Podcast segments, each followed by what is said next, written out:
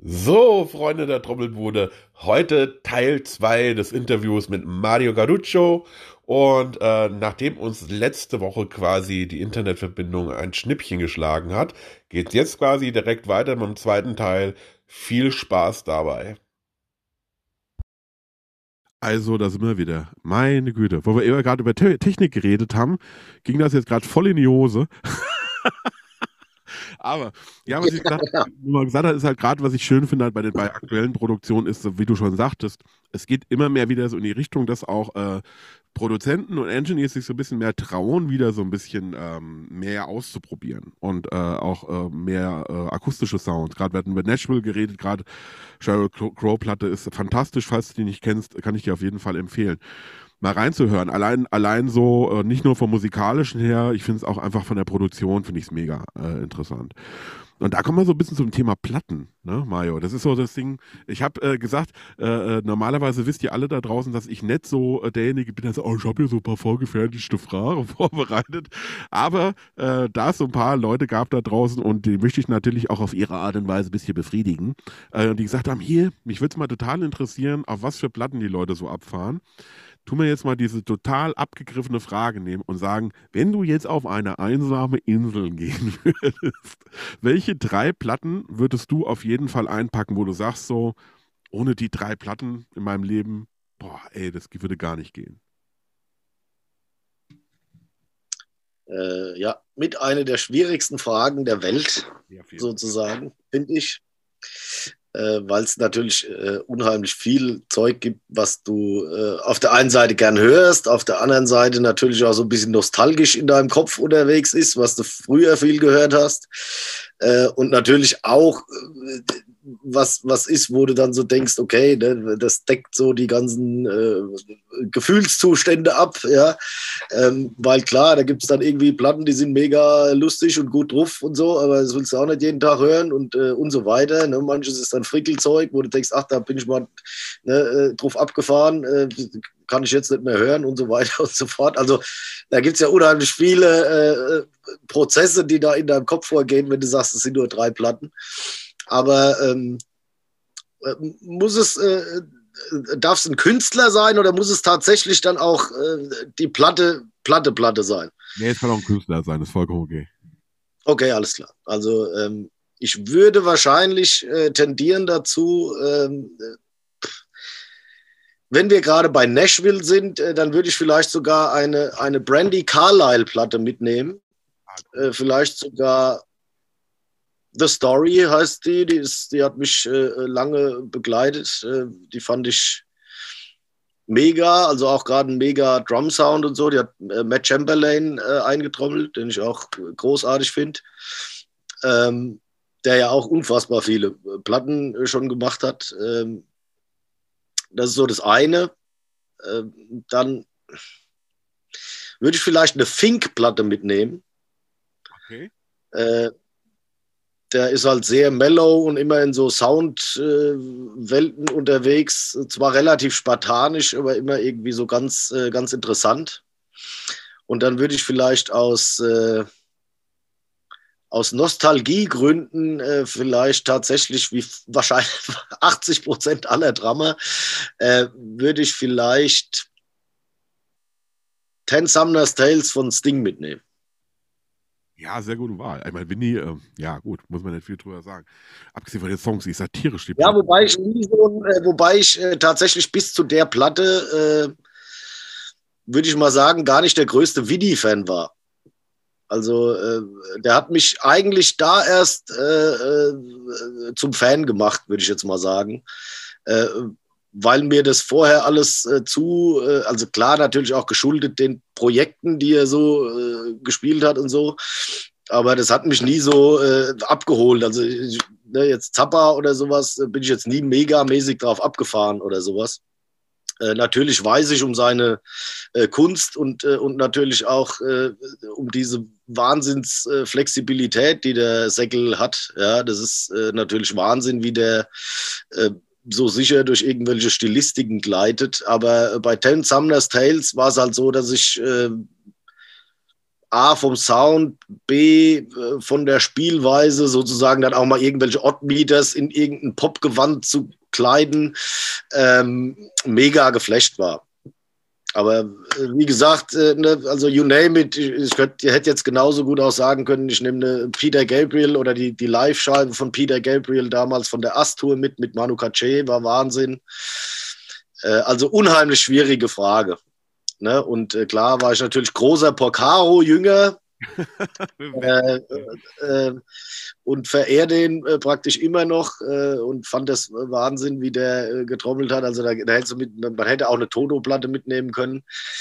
aber ich würde jetzt mal bei den drei bleiben müssen, weil es ja nur drei sein dürfen. ja, aber äh, das sind immer die Leute, die, äh, die mich kennen, auch so persönlich kennen, die werden jetzt wahrscheinlich immer mit der Augenbraue nach oben ziehen, weil das Thema Porcaro natürlich immer bei mir so einen wunden Punkt trifft. Ne? Weil Porcaro ist halt für mich einfach bis heute äh, noch das Aushängeschild des, des Studio-Drummers. Also neben, neben Hal Blaine natürlich, der davor in den 50er, 60er äh, Jahren äh, die komplette Studioszene geprägt hat, quasi äh, alles ist für Frank Sinatra, Nancy Sinatra, ähm, dann hier Beach Boys und so weiter und so fort. Ne? Also alles mega geiles Zeug gewesen. Und ähm, gerade, ich war immer so ein großer, äh, großer Fan dieser Studio-Riege. ne? So Russ Kunkel war auch äh, immer äh, super toll. Ja.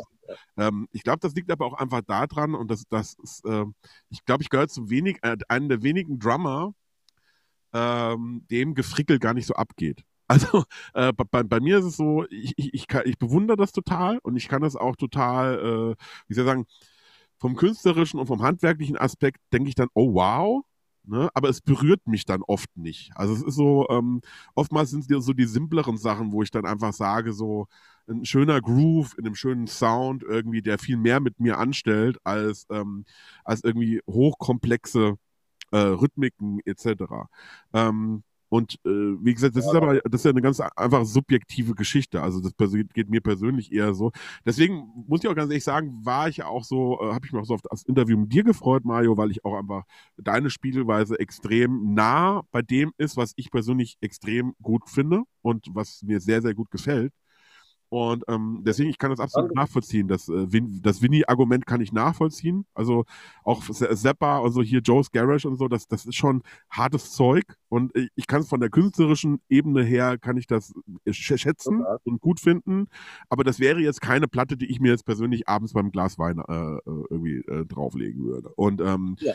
da wären dann halt andere Sachen, wie zum Beispiel sehr gute Wahl hier Peter Gabriel, ne? also äh, auch Manu Katché.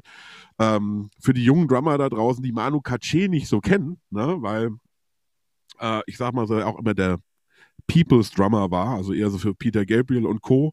Äh, checkt Manu Katché aus, also tierisch, tierischer Drummer. Ich habe immer gesagt, das ist so, ähm, ich mag das, wenn das sich so ein bisschen silky anfühlt. Verstehst du, was ich meine? Also, wenn ja. man so das Gefühl hat, alles ist so irgendwie so fließt so ineinander und ist weich und auch tr trotzdem gleichzeitig dynamisch und hat so diese explosiven Momente, aber alles hat irgendwie so ein Flow. Ne? Und, äh, und da ist Manu Katché einfach wa eine Waffe. Also unheimlich genialer Musiker und Drummer. Ne? Und ähm, natürlich auch im, im, in Kombination mit äh, Peter Gabriel und äh, ähm, und äh, der Band natürlich auch einfach empfehlenswert für denjenigen, der es da draußen nicht kennt, guckt euch mal äh, die Ass-Tour äh, Peter Gabriel an, ist äh, musikalisch absolut sahnemäßig ist das. Ähm, ja. und auch interessant, weil er ja, fällt mir da noch zu ein, er hatte ja eine, oder hat aber gerade auch bei dieser Ass-Platte oder Tour besser gesagt, das ist ja schon relativ viel, was er spielt. Das fand ich bei ihm so spannend. Ne? Also äh, da, da, passieren ja schon irgendwie irgendwelche äh, Mörderfilz und irgendwie ständig diese Splash-Situationen, die er sich da äh, generiert hat. Also was ich bei ihm so spannend fand, war sozusagen, dass das eine sehr, wie du sagst, runde Geschichte war und du gar nicht so das Gefühl von Overplaying hattest, obwohl wenn du jetzt sagen würdest, ich guck mal, wie viel der da spielt in den einzelnen Songs, äh, das schon viel ist. Also der spielt ja unheimlich äh, ausgecheckte äh, Tomfills und die sind aber auch alle nicht nur Bing, Bung, Bung, sondern also es passiert schon äh, wahnsinnig viel Notenmaterial, äh, aber auf einer, äh, auf einer ganz spannenden Ebene. Ja, und, und, er hatte natürlich auch so einen unheimlich eigenen Sound. Äh, ah. äh, das äh, ist schon äh, beeindruckend. Also es war zum Beispiel auch sowas, wo ich äh, bei der Musikmesse, ne, für alle, die es, die es nicht mehr kennen, äh, weil es irgendwann äh, damals in dem Zeitalter der Neandertaler war. es gab mal eine Musikmesse, die funktioniert hat in Frankfurt. Und ich kann mich daran erinnern, da, da bin ich damals durch, durch, durch die Yamaha-Halle. Ne? Also Yamaha hat ja keine Booth gehabt, die hatten ja immer eine Halle. Ne? Ja. Und ich kann mich daran erinnern, wenn man dann Richtung Festhalle gegangen ist, dann waren dann ja rechts und links immer diese, diese Ausstellungswände. Ne? Und da stand äh, dann dieses blaue Manu Katché Tourkit. Ne? Und äh, das war dann immer so für mich so wie so ein Holy Grail, ne? Bist dann vorbeigegangen und so, wow, kann man mal das Tourkit von. Katsche. Und äh, ich glaube, was bei ihm so ausgemacht hat, ich, ähm, äh, wenn ich mir sein Spiel so be betrachte, er denkt oftmals sehr hybridmäßig wie so ein Schlagzeuger, der so geklont worden ist mit einem Percussionisten. Ja, ja. Gute, gute ja. Also gerade die Fills, also auch wo du sagst, gerade diese synkopischen Splash-Sachen zum Beispiel auch und diese, diese Fills haben ja oftmals fast schon einen sehr perkussiven Charakter, die er, die er halt spielt. Ähm, aber er schafft es halt trotzdem irgendwie immer diesen Flow aufrechtzuerhalten. Und ich, und ich glaube, das ist aber auch so die große Kunst beim, beim Drumming oder beim Instrumentspielen im Allgemeinen, wenn man es schafft, ähm, als Musiker so eine Grenzwanderung zu machen, aber trotzdem immer noch extrem musikalisch zu klingen. Ja. Ähm, ja. Und, äh, und ich glaube, das ist auch sowas, da arbeitet man als Musiker, also es geht mir persönlich zum Beispiel so, sein ganzes Leben irgendwie dran, so diese, ja, diese Balance zu finden und zu sagen, so, äh, was ist musikalisch gut für den Song und was äh, bringt den Song weiter, aber hat trotzdem noch diese, diese kleine Komponente irgendwie da drin, die es für mich oder als Spieler und auch als Zuhörer total interessant macht. Und ich glaube, das ist, das ist, glaube ich, unheimlich schwer, ja, äh, ähm, da ein Gefühl und ein Gespür für zu entwickeln. Und ich glaube, das geht auch nur, wie du eben sagtest, in Kombination mit, mit den Leuten, mit denen du zusammenspielst. Ja? Und mit den Musikern, die das zulassen. Weil ich glaube halt, wenn du mit so jemandem wie Peter Gabriel spielst, der sagt halt auch nicht, äh, ja, spiel mal hier äh, datte dumm, sondern der sagt halt, mach mal und wenn mir es nicht gefällt, sage ich dir es. Aber äh, ansonsten hier Feuer frei und, äh, äh, äh, und, und ich glaube, der lässt auch sehr viel zu. Ne? Ähm, Vermut, vermutlich, ja. Also ich glaube, es ist natürlich auch immer so ein, so ein Ding. Ich meine, jetzt sind wir natürlich aus so einer ich würde jetzt mal äh, sagen, aus, aus einer, einer Generation äh, Trommler. Ähm, du hast natürlich so ein bisschen dieses äh, oder viel mehr dieses Ding gehabt, dass, dass Trommler äh, deswegen für einen Song oder eine Platte oder einen Act äh, äh, gebucht wurden, weil sie so spielten. Genau. Und das ist natürlich heute irgendwie so eine andere Facette. Heute geht es halt viel mehr um, um, äh, um Flexibilität, was Sounds, äh, Spielweisen etc. angeht. Ähm, äh, und nicht mehr, also ich meine, ich sag mal, es passiert mir jetzt heute nicht mehr so wie früher, dass ich jetzt, äh das werde ich nie vergessen. Also mein, mein, Papa ist ja aus Sardinien äh, und äh, irgendwann, auch schon lange her, egal, waren wir dann auf, auf Sardinien und da gab es irgendwie am Strand war ich dann mit ein paar Kumpels äh, unterwegs, äh, waren wir dort mal im Urlaub und gab so eine Strandbar und es gibt halt einen Pickup-Phil und ich sage, das ist Manu Katché und es war aber ein Künstler aus Neapel. Also ähm, äh, Pino Daniele, interessante Stimme, so unfassbar fistelig, aber ganz, also ich würde jetzt mal sagen, Songwriting-technisch schon auch sehr spannend. Ähm, egal, aber du hast natürlich, ne, es hat äh, ein Pickup gegeben und du wusstest, das ist Manu Katché. Das ist jetzt nicht irgendjemand, der gut trommelt oder Mensch, das ist aber ein cooler Sound, sondern das ist Manu Katché. Also weißt du, was ich meine? Oder auch beim Winnie hatte man das ja, oder äh, bei Jeff Porcaro oder äh, Steve Gadd, you name it, äh, wie sie alle heißen. Ähm, da war natürlich äh, irgendwie so ein, so ein Sound, äh, das Signature-Ding, und dann hat eben halt äh, derjenige vielleicht auch nur zwei Nummern oder drei auf dem Album gespielt, weil er den Sound hatte. Äh, und dann kam halt jemand anders, weil er einen anderen Sound hatte. Heute ist es halt eher so, dass man äh, soundlich flexibler aufgestellt ist und sagt, okay, da gibt es halt zwei Typen, die spielen die ganze Platte oder einen oder wie auch immer. Äh, mal abgesehen jetzt von programmierten Sachen, logischerweise. Aber ich glaube, das hat sich halt schon in der Form so ein bisschen geändert, ne? dass, de, äh, dass es äh, vielleicht gar nicht mehr so ein, so ein Signature-Ding gibt. Da kann ich dir kurz noch erzählen. Also ein Freund von mir, der auch äh, ehemals bei, bei ähm, Sing mein Song gespielt hat, äh, der Daniel Stelter, auch ein mega Musiker, ähm, mit dem ich auch immer noch zu tun habe und wir immer mal zusammen spielen, äh, wenn der Tommy Baldu mal nicht kann. Äh, der spielt eigentlich in seiner Band. Ähm, der hat auf jeden Fall eine neue Platte gemacht, die ist noch gar nicht so lange erschienen. Äh, äh und äh, lustigerweise spielt da Manu Katché ein paar Nummern. Ah. Ja, also äh, check it out. Wenn ihr was Aktuelles von Manu Katché hören wollt, könnt ihr mal am Daniel Stelle, Stelle seine neue Platte äh, äh, auschecken. Auf jeden Fall war es halt so, dass die dann hier im, im äh, Raum 103 in Darmstadt, also in dem Studio, in dem ich jetzt gerade bin, äh, aufgenommen haben. Und der Daniel anrief und sagt, hey, äh, bist du da zufällig in Darmstadt? weil wir haben irgendwie so ein bisschen Terminstress, der Manu soll was einspielen und der kommt mit dem Zug und hat nicht ewig Zeit und so. Ähm, kannst du dem sein Set hinstellen? Und ne, schon mal irgendwie draufkloppen und so, der kann es natürlich dann tunen und so. Äh, ich so, ja klar, ist ja nur zehn Minuten weg von mir zu Hause, das Studio, ich äh, fahre dahin, kein Problem, ich äh, mache meinen ersten Backliner-Job für Manu Katché, so what? Verstehst du? Wo kann man weiter oben anfangen? Auf jeden Fall war das natürlich irgendwie total interessant, äh, weil ich komme her und dann steht natürlich äh, äh das Yamaha gelöscht da und die Zilchenbecken. Äh, und es ist natürlich genau das, und da, da würde ich jetzt auch mal kurz so einen Gedankengang drüber verlieren, ja, weil äh, doof gesagt, da steht halt das Set, was ich von ihm äh, kenne, seit ich ihn kenne.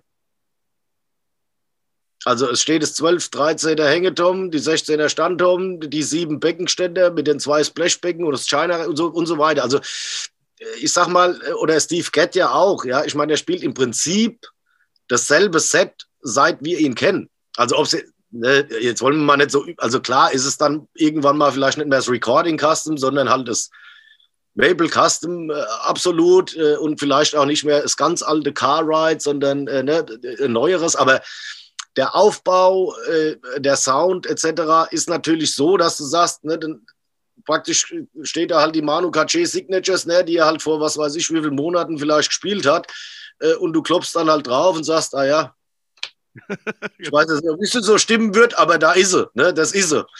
Äh, so, ne? dann stellst du das Setting, äh, klopfst da drauf und sagst, ja, macht Sinn. Äh, und äh, letztendlich, wenn er dann die Platte spielt, klingt er natürlich so, wie er klingt. Ja? Äh, und äh, das ist natürlich so eine, auf der einen Seite natürlich so eine total tolle Sache, weil es sozusagen so eine eigene Stimme ist. Ähm, aber auf der anderen Seite natürlich auch ein, ein, ein veraltetes Modell. Also, äh, weißt du, wie ich Ich glaube jetzt nicht, dass Manu Katché jetzt jede Woche noch wie damals, äh, keine Ahnung, äh, so viel Studiosachen äh, spielt, ja, sondern da ist es halt eher entweder der Rechner äh, oder irgendeiner, äh, der dann halt irgendwie zehn Songs abfrühstückt und, und halt eben vielleicht nicht diese ganz spezielle Note hat. Äh, ne, aber halt dafür unheimlich äh, flexibel ist, auch, auch klanglich oder so. Ja. Äh, und das ist natürlich äh, auch irgendwie äh, eher schade oder traurig, ja, weil natürlich so ein bisschen diese, ja, ich sag mal, die eigenen Stimmen äh, vielleicht gar nicht mehr so hip sind. Äh, ich kann es jetzt, weißt du, kannst jetzt vielleicht äh, schlecht beschreiben. Ich hoffe, du verstehst, was ich meine. Oder, oder äh, doof gesagt, wenn wir in die neuere Ära Trommler gehen, mal als Vergleich, äh, ist es dann halt eher so, dass ich sage, oh krass, da gibt es wahnsinnig viele beeindruckende Gospel-Job-Drummer, die, die man jetzt irgendwie so auf den ganzen äh, Plattformen sich angucken kann. Und dir fliegt Blech weg, wie, wie ausgecheckt und tight und was weiß ich was, die spielen. Aber wenn ich jetzt die Augen zumachen würde, wüsste ich jetzt wahrscheinlich nicht, was der, der oder der oder der. Also äh, ne, es ist halt praktisch nicht mehr so ein Signature-Sound, sondern es ist halt alles sehr zusammengerückt. Äh, alle haben irgendwie kurze äh, äh Toms, äh, vier Stück oder fünf äh, und eine hohe Snare und so weiter. Also das ist sehr nah bei, bei, beisammen sozusagen und die Spielweise erfordert vielleicht so ein Tuning auch. Ne? Aber es ist natürlich dann auch so, dass es, äh, dass es gar nicht mehr so ein, so ein, so ein äh, ja, so einen Unterschied gibt, in Anführungszeichen, ne? dass du jetzt sagst, oh, das ist aber, äh, keine Ahnung, ne? äh, äh Steve Gett oder, oder äh, Manu Katché, da wusstest du sofort, oder wie Nicola Jude, wusstest du beim ersten Schlag schon, das ist der. und das ist auf keinen Fall der, so nach dem Motto. Ähm, das ist, glaube ich, so ein bisschen verloren gegangen. Ähm, was aber ja auch nichts Schlechtes sein muss, äh, aber äh, in manchen Situationen finde ich es schade, so würde ich es jetzt mal formulieren. Ja, also ich lehne mich da sogar noch ein bisschen weiter aus dem Fenster. Äh, ich gebe dir in allem recht, was du gerade gesagt hast, aber ich lehne mich noch so weit aus dem Fenster, dass ich sage, ich glaube, das liegt an, an einer Sache generell. Es liegt natürlich auch an dem Thema Globalisierung. Das heißt, ähm, die Jungs, ja. ich meine, also man muss jetzt nochmal von der Warte aus, Steve Gadd ist in der Zeit aufgewachsen, ich sag mal so, äh, wo er angefangen hat, Musik zu machen und seinen Spielstil zu entwickeln, ne? Ähm, da war auch diese Vergleichbarkeit noch nicht so groß. Also es war, du konntest nicht bei YouTube irgendwie die Videos von irgendwelchen anderen Drummern angucken. Und wenn du irgendwelche Drummer sehen wolltest, musst du zu irgendwelchen Live-Konzerten gehen. Ähm, und dann war es halt so, dass man eher, glaube ich, noch in, der, in dem Fahrwasser war, dass man seinen eigenen Sound, man eigen, seinen eigenen Stil entwickeln konnte, weil man eigentlich sich mehr oder minder auf sich selbst fokussiert hat. Ne? Und ich glaube, heutzutage ist es durch diese ganze Social-Media-Geschichte, also gerade Instagram, YouTube und sowas, ist ja, ähm, dass diese Gleichheit oft entsteht, dadurch, dass natürlich auch dieselben Leute sich dieselben Videos angucken. Versteh, verstehst du, was ich meine? Ist halt, äh, die Jungs gucken sich halt irgendwie ein Eric Moore-Video an, ja, und äh, das gucken sich halt 10.000 Drummer an und 10.000 Drummer üben die Licks von Eric Moore. Und, äh, und dadurch entstehen natürlich dann auch äh, diese, die, diese, ich sag mal so, diese, ja, diese äh, das klingt immer so böse, heutzutage ist es schon fast ein Schimpfwort, wenn man Gospel-Jobs sagt, aber es ist ja im Prinzip, dadurch entsteht halt dieser spezielle Stil, ne? Ähm, aber wie du schon sagtest, dadurch auch die Verwechselbarkeit, so ein Stück weit. Ne? Also wie, ich hätte auch ein Problem dabei, auch selbst wenn ich die, mir die Großen rauspicke und wir sagen so, ich höre mir jetzt irgendwie einen Track an, den Eric Moore gespielt hat, dann höre ich mir irgendwie einen, äh, was ich, ähm, na, wie heißt der andere, der, der, der mal so ganz dick war und der so schwer viel abgenommen hat. Äh, nee, das war ja Eric Moore. Ähm, also ich nehme so, nehmen wir mal an, die würden so zwei, drei dieser bekanntesten Gospel-Drummer rausnehmen und ich würde die alle auf unterschiedlichen Tracks hören. Ich glaube, ich hätte meine Probleme rauszufiltern, wer wer ist. Ja. Ähm, und ähm, deswegen, auch wenn wir jetzt auch zu den Produktionen und Platten zurückkommen, ich glaube ganz ehrlich, dass, was ich persönlich schade finde, das ist natürlich auch, aber da muss man auch andere Meinungen natürlich auch zulassen. Also da wird es viele jüngere Musiker geben, die das wahrscheinlich ganz anders sehen äh, und das muss man auch äh, respektieren. Aber ich glaube einfach, was mich für, für mich den Reiz früher ausgemacht hat, warum ich ganze Alben gut fand, war so der Faktor, dass auf diesen Alben einfach auch unterschiedliche Musiker drauf waren ähm, dass du unterschiedliche Drummer hattest. Ne? Dass du zum Beispiel, äh, bestes Beispiel, nimm dir mal so eine Platte von Richard Marx oder so. Ne? Da hast du irgendwie drei Songs gehabt, die hat Boccaro getrommelt, dann hast du irgendwie äh, drei Songs gehabt, die hat Winnie getrommelt, dann zwei, was ich, da war der Drummer. Und dadurch hat natürlich jeder Song auf der Platte ein anderes Feeling, einen anderen Sound, so ein bisschen. Und das hat natürlich auch dafür gesorgt, dass man irgendwie so diese Spannung gehalten hat, von dem ersten bis zum zehnten Song irgendwie, sich diese Platte anzuhören. Und ich glaube, dadurch, das hat auch viel damit zu tun gehabt, dass die Qualität der Platten in der Gänze damals wahrscheinlich durchgehend etwas besser war, weil mehr Musikalität im Spiel war, dadurch, dass mehr Leute involviert waren. Ja. Ähm, weil egal wie flexibel ein Musiker ist, ne, also jeder von uns, und das ist halt einfach so, hat halt einfach einen musikalischen Aufnahmebereich, der ist halt einfach auf, auf ein bestimmtes Maß begrenzt. Und das geben wir halt wieder. Egal, ob wir jetzt den Snare-Sound spielen oder den Snare-Sound spielen. Du wirst durch irgendwelche Fills und Grooves, die du spielst, immer klingen wie ein Mario und ich werde immer klingen wie ein Juan, ja.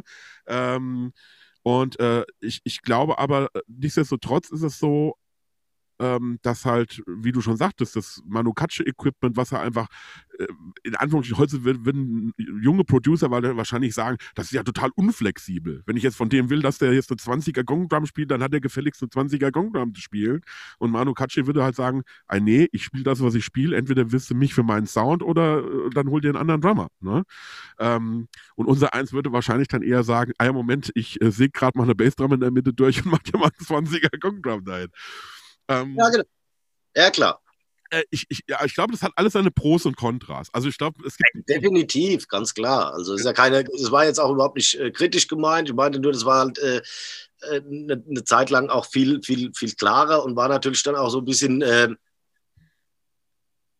ja, ich glaube, da, da, bist du natürlich auf einer anderen Ebene äh, vielleicht so ein bisschen Fan oder, oder sowas geworden, weil du natürlich dann äh, den Sound und den, äh, den Song äh, praktisch mit dem Trommler verbunden hast und so weiter. Und also da kamen mehrere Sachen zusammen, als du jetzt äh, praktisch hast, wo du dann oft sagst, okay, da spielt jetzt jemand zu einem Backing-Track oder allein äh, und äh, spielt das halt und es ist halt praktisch ein technischerer Zugang zu dem, also technischer im Sinne von trommeltechnischerer Zugang, als, als das damals war, weil da gab es ja praktisch erstmal nur eine VHS-Kassette, so nach dem Motto, wenn überhaupt. Du konntest ja jetzt nicht einfach äh, von jedem, äh, egal wann, egal was, äh, dir angucken, logischerweise. Das ist ja auch klar. Und das ist ja auch ein großer, äh, großer Vorteil, den es jetzt gibt. Klar, ne? wenn mich was interessiert, äh, kann ich mich da in äh, wenigen Minuten schlau machen und informieren und, und viel mehr darüber wissen, als ich es vorher wusste. Ähm, klar ist natürlich aber auch, dass, dass so eine. Ähm, Findungsphase sozusagen dann halt gar nicht so lang dauert, ne? weil sonst hast du dir halt eher die Platte hundertmal angehört und überlegt, wie spielt er denn das? Äh, jetzt guckst du dir halt ein Tutorial an, so nach dem Motto. Mhm. Äh, und der Aufwand war natürlich eher, okay, ich versuche jetzt mal äh, in einem Monat das Lied vernünftig spielen zu können weil ich weiß gar nicht genau, was er macht und versuche mal möglichst nah dran zu kommen, so nach dem Motto. Jetzt ist halt eher so, okay, mir sagt jemand, was ich machen soll. Jetzt, wenn ich fleißig übt, dann kann ich es halt in drei Tagen vielleicht und nicht erst in vier Wochen oder was auch immer. Also äh, hat äh, deswegen, ich sage ja, es hat unheimlich viele äh, Vorteile, äh, klar, aber auch andere Herangehensweisen dadurch. Ich glaube, das war aber trotzdem dann auch für uns aber auch wirklich ein gutes Ear-Training. Ne? Also, weil äh, du musstest halt ganz konzentriert zuhören und äh, wirklich auf alles wirklich achten. Ne? Ich meine, das ist, ich finde mal, ich finde immer, wenn man dazu gezwungen ist, sich seine Parts rauszuhören, äh, gerade wenn man anfängt, irgendwie ein Instrument zu, äh, zu üben, ist das halt ähm, was extrem Positives. Weil ich glaube, daraus resultieren ganz oft Musiker, die sehr, sehr, sehr große Ohren haben. Ne? So. Äh, weil ich glaube, äh, oftmals ist es so, wenn man für alles ein Tutorial hat, und für alles irgendwie, dann, dann ist man faul irgendwann, weil man sagt, man kriegt es ja vorgekaut. Das heißt, man sitzt da und sagt, hier, guck mal, der Spieler 316 auf der Haie, dann irgendwie kommt das, dann kommt das. Und dann lernst du quasi nur das auswendig, was du dann da siehst, ne? Aber du siehst dich gar nicht mehr gezwungen dazu, irgendwie wirklich dich intensiver damit auseinanderzusetzen und das anzuhören, ja, und raushören zu müssen und wirklich sehr, sehr geschult dein Ohr anzuwenden ich glaube, das ist egal, welches Instrument du spielst, also ob du Gitarrist oder Keyboarder oder Schlagzeuger bist. Ich glaube, jeder kann nur extrem davon profitieren, wenn er früh genug einfach wirklich übt, äh, äh sich nicht die, die, Noten rauszusuchen oder die Tutorials, sondern wirklich einfach versucht, das Ding rauszuhören. Weil ich glaube, das ist ja auch die Qualität, die, die man heutzutage an seinen Mitmusikern äh, irgendwie schätzt, weil wenn du dir Grosch 11 zum Beispiel jetzt nimmst, ja, oder die Musiker, mit denen ich spiele, das ist ja meistens in Anführungsstrichen im Groben so ein Generationspulk, so, ne? So plus minus zehn Jahre. Und, äh, und da ist es oftmals so, dass man dann natürlich auch einfach so das gewohnt ist, dass man sagt, so, äh, äh, der Gitarrist spielt irgendwie seinen Part und der Keyboarder guckt mal eine Sekunde auf die Hand und dann spielt sofort die Akkorde, ja, und hat sofort die passenden Harmonien dazu. Ich glaube, wir sind da sehr verwöhnt, weil ich glaube, es ganz oft heutzutage nicht mehr der Fall ist, weil viele äh, äh, zu ähm, ihr Instrument lernen. Ja, und, äh, und dann äh, erstmal diese Interaktion zum, mit den Mitmusikern erst viel später dazu lernen müssen. Ne? Ich glaube, das hat sich so ein bisschen gedreht. Ich glaube, wir mussten mehr hören am Anfang früher und die müssen, glaube ich, heutzutage mehr äh, lernen zuzuhören, wenn sie eigentlich schon ihr Instrument beherrschen. Ja, klar. Ja, gut, klar, dafür kann man dann heute vielleicht sein Instrument schon bessern. ja, das, also auf jeden Fall, aber das ist ja, aber wie gesagt, aber das. Es bleibt, äh, es bleibt, äh, es bleibt spannend auf jeden Fall ja, äh, für ja. alle Beteiligten sozusagen. Glaube, Pro oder äh, Pro oder äh, gegen äh, technisches Spiel und was, da kann man sich auch tot diskutieren drüber. Das ist im Endeffekt, finde ich immer persönlich, ist halt ich glaube, eine Sache, die man da raus sagen kann, ist, im Endeffekt kommt es immer auf den Song an. Es kommt auf die Musik an und das muss gut sein, was hinten rauskommt. Und ich glaube, das, ja. ist, äh, ich glaube, das ist auch das, was, was, was äh, du und äh, ihr als Band auch verkörpert, ist halt, glaube ich, einfach auch der Faktor, dass es äh, natürlich einen gewissen musikalischen Anspruch hat, aber dass es im Endeffekt, ich glaube, der Song die Priorität ist. Ja, definitiv. Also äh, das ist, das, das geht bei sowas äh, erstens mal, glaube ich, auch nicht viel anders. Ähm, das ist schon fast eine, eine, ein ungeschriebenes Gesetz, so nach dem Motto, äh, jedenfalls in dem Bereich. Äh, weil du ja natürlich auch nicht sagst, okay, ich, ich spiele jetzt eine Eigenkomposition sozusagen. Ne? Das ist ja dann auch wieder was anderes. Also wenn du sagst, ich bin selbst der Sänger und will mir jetzt äh, irgendwie 15 äh, Verschieber da reinhauen, dann mache ich das halt so nach dem Motto. Äh, das wirst du natürlich in so einer Situation nicht machen. Ähm, aber klar ist es schon natürlich irgendwie der Song gibt verschiedene Sachen vor und äh, du versuchst dich natürlich in das äh, in den Vibe von den Song reinzudenken sozusagen und versuchst dann da den möglichst schönen Bogen zu spielen für. So, jetzt äh, überlasse ich nochmal so quasi jetzt so äh, äh zum Schluss unseres äh, äh, Interviews, weil ich glaube, wir könnten, glaube ich, noch zwei Stunden lang äh, uns locker unterhalten. aber wenn du jetzt sagen würdest, okay, wenn du so ein bisschen mal im Kopf kramst und sagst so, für die Zuhörer, wo es ja viele dabei sind, die vielleicht ein bisschen jünger sind und auch in diesem Musikbereich vielleicht quasi erstmal so ihren Weg finden jetzt.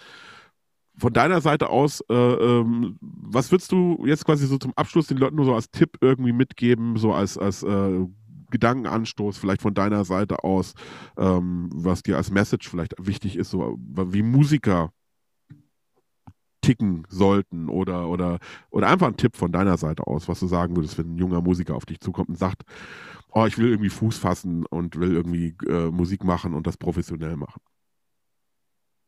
Ja, also ich glaube, es ist natürlich ähnlich wie mit den drei Platten jetzt, ne? Hm, ist schwer, man kann es kaum runterbrechen. Ja. Ne? Aber, aber ähm, also, äh, ich glaube, das ist natürlich immer so ein Ding. Äh, man, man weiß ja äh, nie so wirklich, was passiert. Ja, also ich glaube, das ist halt in dem Job irgendwie ganz wichtig äh, zu wissen, äh, dass, dass es, dass es äh, erstmal nichts gibt, wo du dich dran festhalten kannst. Also im Sinne von, hey, ich habe jetzt eine Banklehre und dann gehe ich auf die Bank und dann äh, läuft das so und dann werde ich irgendwann, äh, keine Ahnung, Abteilungsleiter, lalala. Also äh, dieses vorgefertigte Ding, ähm, ist einfach nicht wirklich existent. Und das ist, glaube ich, was, wo man sich auch darauf einstellen sollte, dass du, ne, es kann, kann irgendwie keine Ahnung, es kann dir gehen wie bei den äh, Guano-Apes. Äh, ne? Doof gesagt, du spielst mit deinen Jungs äh, im, im, Probekeller, äh, du hast irgendwie Spaß, äh, so, bam, hast einen Welthit und äh, fliegst irgendwie vier Jahre lang durch die ganze Welt und weißt gar nicht, was passiert ist, so nach dem Motto. Du kannst auch Ewigkeiten in deinem Proberaum rumkrebsen und, und dich ne, erkennt keiner oder, oder findet dich keiner, äh, selbst wenn du noch so viele YouTube-Videos hochstellst oder Insta oder so. Äh, ich glaube, das sind alles Sachen, auf die man sich einstellen muss, äh, wenn man Musik macht, dass, dass es keinen, keinen vorgefertigten Weg gibt, sozusagen. Also ne, ich habe dann, äh, wenn man jetzt mich nimmt, äh, ich kann nur sagen, äh, ich bin ultra dankbar für das, was ich erleben durfte äh, weil ich aber auch nie damit gerechnet hätte. Ja, also es gab jetzt nie den Punkt, wo ich gesagt habe, ja klar, so läuft's und so läuft's und, äh, und das kann ich heute noch nicht. Und, und äh, ne, wie geht's weiter? So nach dem Motto, was machst du denn die nächsten fünf Jahre? Ich weiß es nicht, ja. Also und, äh, äh und selbst wenn jetzt jemand sagt, ja Mensch, Mario, du, du bist ja hier, äh, Ne, wie du so schön, schön, gesagt hast, äh, in der Bundesliga äh, oder wie auch immer man es äh, nennen will. Ähm, sei jetzt mal dahingestellt, ob man sich selbst so fühlt. Das ist dann wieder ein anderes Ding, aber äh, dann weißt du trotzdem nicht, äh, doof gesagt, wird dein Vertrag die nächsten fünf Jahre verlängert äh, und äh, bleibst du da, wo du bist oder äh, bist du aussortiert und äh, äh, trotzdem will ich in der dritten Klasse in Portugal keiner einkaufen. Äh, das ist halt schwer. Ja, und ich glaube, es wird halt auch nicht, nicht einfacher. Das ist, das ist so ein bisschen das, was ich, das ist jetzt, ich glaube, wenn man Musiker werden will, und das ist halt so der, vielleicht der abschließende Satz ist vielleicht eher so, dass man sagt, äh, ich weiß, dass es keine äh, Sicherheiten gibt, aber ich, muss es äh, für mich probiert haben. Also so war es meine Einstellung eher, weil ich gesagt habe, ich will mir nicht vorwerfen, dass ich es nicht versucht habe. irgendwann mal, weil das ist natürlich was, was man vielleicht aus älteren Generationen kennt, ähm, die dann oft sagen, ach, hätte ich doch damals das und das gemacht oder klar, wenn man, wenn man Konzerte spielt oder sowas, dann hast du ja auch oft äh, mal mit Zuschauern äh, irgendwie noch ein Gespräch oder so. Und du merkst halt ganz oft, dass Leute, die äh, vermeintlich in der viel sichereren Konstellation sich bewegen. Äh, keine Ahnung, ne? da kommt ein Arzt zu dir und sagt, ach, ich wollte eigentlich immer Musik machen. Und du denkst, oh mein Gott, ich wollte immer 15.000 Euro im Monat verdienen. Und du machst es, ja, und äh, überlegst dir gerade schon wieder, was du für ein Auto kaufen willst. Äh, ich überlege, wie, mein, wie lang meins noch hält. Äh, also, ne, dieses, dieses Ding. Aber der bewundert dich äh, für den Traum und bewundert dich dafür, dass du dein Hobby zum Beruf gemacht hast.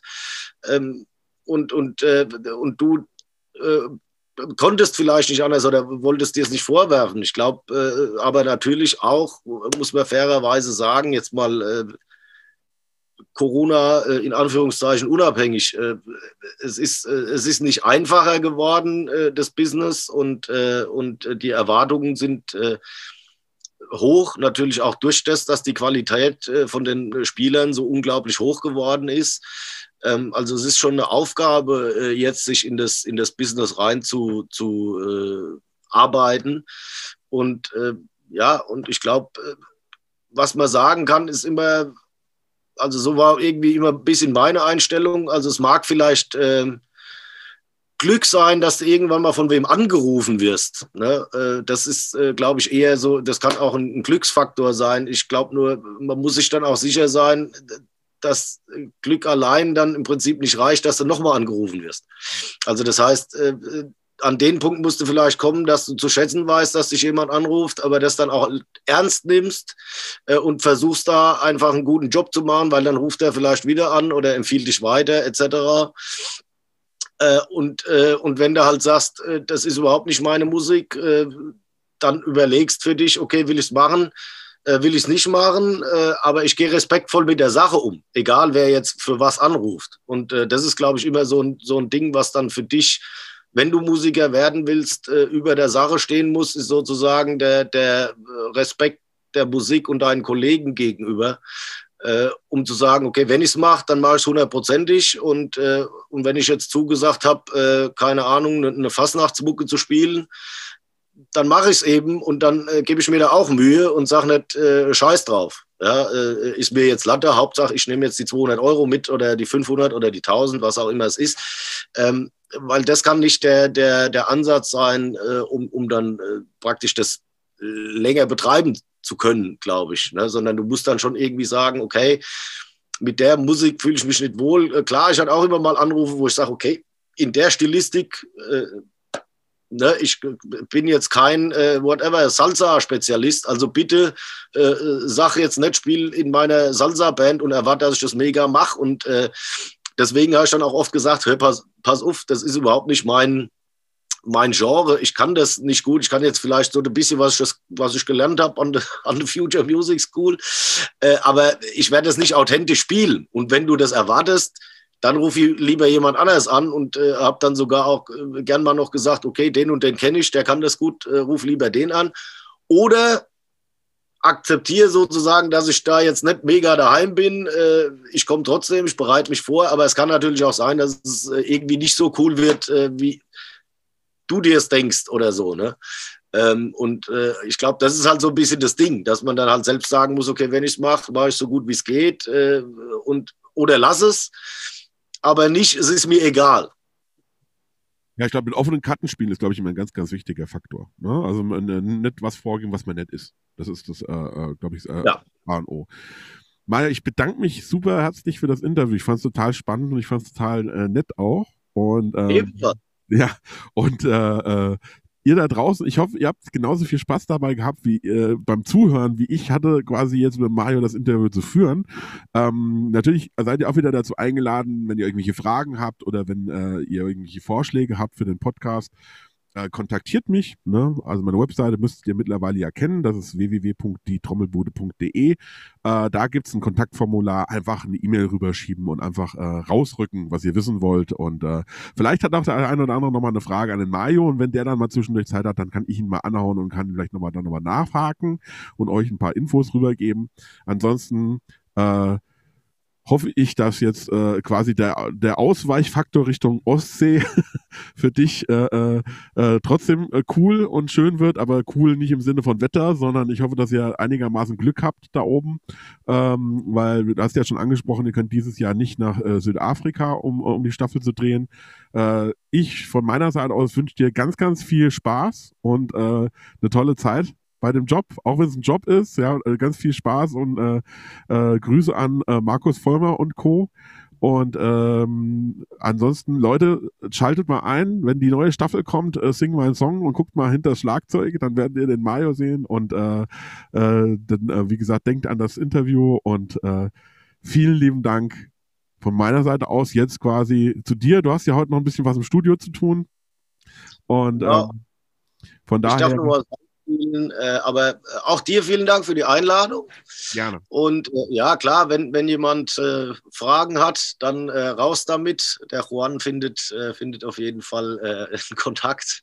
Der ruft mich einfach an, nämlich. und ja, hey, ich wünsche dir viel Erfolg mit deinem Podcast weiterhin. Und ja. wie gesagt, wir sehen uns hoffentlich auch mal in Natura.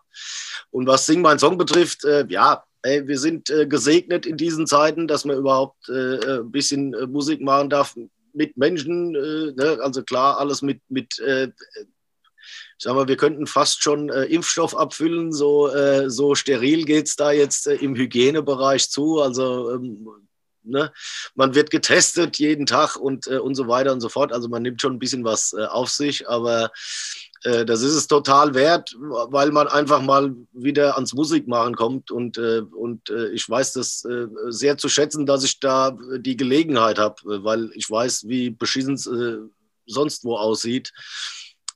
und ja, hey, ich hoffe, dass ihr alle da draußen durchhaltet und, und bei der Musik bleibt und, und es allen irgendwie so weit so gut es geht irgendwie äh, durch die Zeit äh, ne, trägt, wie auch immer man sagen soll. Und äh, ja, irgendwie Kopf hoch äh, und, und Musik leben lassen, weil die gibt uns halt äh, trotzdem allen so viel. Äh, auch wenn das jetzt im Moment gerade irgendwie ziemlich äh, assi aussieht und, äh, und äh, ziemlich schmerzhaft ist. Äh, deswegen, also seid hoffentlich nicht, äh, nicht neidisch, dass ich, ich jetzt da der eine von fünf bin, die, die einen Gig haben. das, also ich sag mal, für die ganze Community unter uns finde ich es schade, wie elendig es aussieht äh, wie gesagt, umso dankbarer ist man natürlich, wenn man so einen Job äh, machen darf und, und halt auch mit, mit seinen Jungs äh, mal wieder irgendwie in einem Raum stehen kann und Musik machen. Also ich glaube, die Staffel wird äh, zwar nicht in Südafrika sein, aber doch äh, um einiges, äh, ja, vielleicht sogar auch aufreibender im, im positiven und emotionalen Sinne, als man es denken würde, weil eben natürlich so viel Emotion äh, bei jedem Einzelnen vielleicht äh, aufgestaut ist, die, die natürlich gar nichts äh, dafür können, äh, weil sie aus diesem ganzen Umfeld äh, gerissen wurden äh, und eben nicht ihr normales Ding so machen konnten und ihre 87 oder 100 oder 25 Gigs spielen durften. und ja, deswegen auch, sage ich mal doof, egal wo es stattfindet, gibt es uns natürlich jetzt bei den Proben schon äh, allen unheimlich viel, dass man überhaupt äh, Musik machen darf. Äh, und und äh, das wird, glaube ich, auch an der, an der Ostsee so sein, dass es da eher in, in, äh, in eine Art äh, Demutsparty äh, mit, mit Abstand und Maske, äh, aber unter musikalischen äh, Gesichtspunkten eher ja, eine ne große Dankbarkeit am Start sein wird und, und dadurch vielleicht auch sogar noch ein bisschen intensiver wird. Also ich bin gespannt, aber äh, kann ich mir durchaus vorstellen. Aber ich glaube, das ist auch genau, dass das jetzt wichtig ist. Also ich glaube auch, dass es wichtig ist, dass man jetzt diese Staffel äh, Sing My Song macht. Genau jetzt nämlich. Aus einem ganz einfachen Grund. Weil ich glaube, ähm, die, die Leute brauchen einfach wieder Musik. Und ich glaube, je mehr man die Musik in Form von Band auf Bühne mit Künstler präsentieren kann und sei es in einem TV-Format, sage ich jetzt mal, umso mehr gibt es auch A, die Hoffnung, dass es weitergeht und B, natürlich auch umso mehr zeigt es einem auch auf, was man momentan jetzt vermisst. Ne? Und, ähm, und von daher, ähm, wie gesagt, ich glaube, dass es kaum jemand gibt, der da auf irgendeine Art und Weise neidisch ist. Ich glaube, es sind alle froh, dass es zumindest noch Leute gibt, die das noch hochhalten können. Und ich wünsche dir und äh, der ganzen Crew und der Band auf jeden Fall, dass alle gesund bleiben, dass es allen gut geht und dass ihr gut durch die ganze Zeit rauskommt. Und dann, ich bin gespannt. Und sobald äh, es sich die Möglichkeit ergibt und man kann wieder mal so einigermaßen sich treffen, Mario, würde ich mich freuen, dann äh, sehen wir uns auch mal in Natura und äh, äh, hoffentlich können wir dann können wir dann mit einem Lächeln an die äh, Zeit zurückdenken und sagen, ach, wie gut ist es, dass jetzt alles wieder so einigermaßen normal ist. Und ähm, wir wünschen. das wünschen wir uns alle. Von daher genau. An euch alle da draußen, macht es gut. Mario, mach's gut. Vielen Dank. Bleibt gesund. Ciao. Ciao.